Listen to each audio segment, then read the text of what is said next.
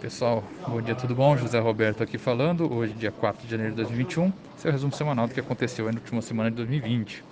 O Bovespa fechou em alta semanal de 1%, a 119.017 pontos. Dólar a R$ 5,19, S&P 500 a 3.756,07 pontos e o petróleo Brent a 52 dólares e 58 centavos o barril.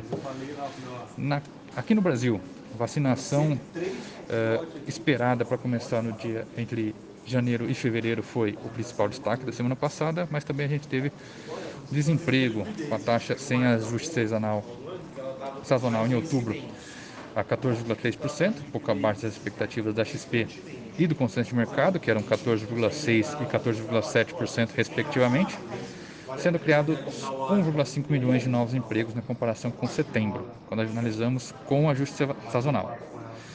Resultado primário do governo central. O resultado primário totalizou um déficit de 18,2 bilhões em novembro, menor que o consenso de mercado, que era 21,9 bilhões de déficit, correspondendo a 9,6% do PIB, acumulado nos últimos 12 meses, uh, valor 0,2% menor que o observado em outubro. Bom? No internacional, uh, dia 27 de dezembro, o chefe da farmacêutica AstraZeneca afirmou que os pesquisadores acreditam a eficácia da vacina contra a nova variante do coronavírus. E a gente também teve a questão do estímulo fiscal nos Estados Unidos.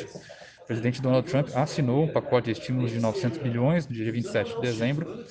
As atenções seguiam voltadas para o voto na Câmara dos Representantes dos Estados Unidos pelo aumento das, do valor das transferências para famílias de baixa renda, que ganham até 75 mil dólares ano, de 600 para 1.200 dólares por criança ou adulto no contexto do novo pacote fiscal, após um recuo que teve na terça-feira, dia 29, com os republicanos no Senado dificultando a aprovação do aumento do auxílio. Tá bom, pessoal? Para essa semana, aqui no Brasil, a gente deve ter a produção industrial de novembro, vendas de veículos da Anfavea e Fenabrave e balança comercial, uh, os três referentes a dezembro, sendo divulgados essa semana. No exterior, a gente vai ter o PMI composto das principais economias como dados de inflação, CPI, PPI e confiança do consumidor. Tá bom, pessoal?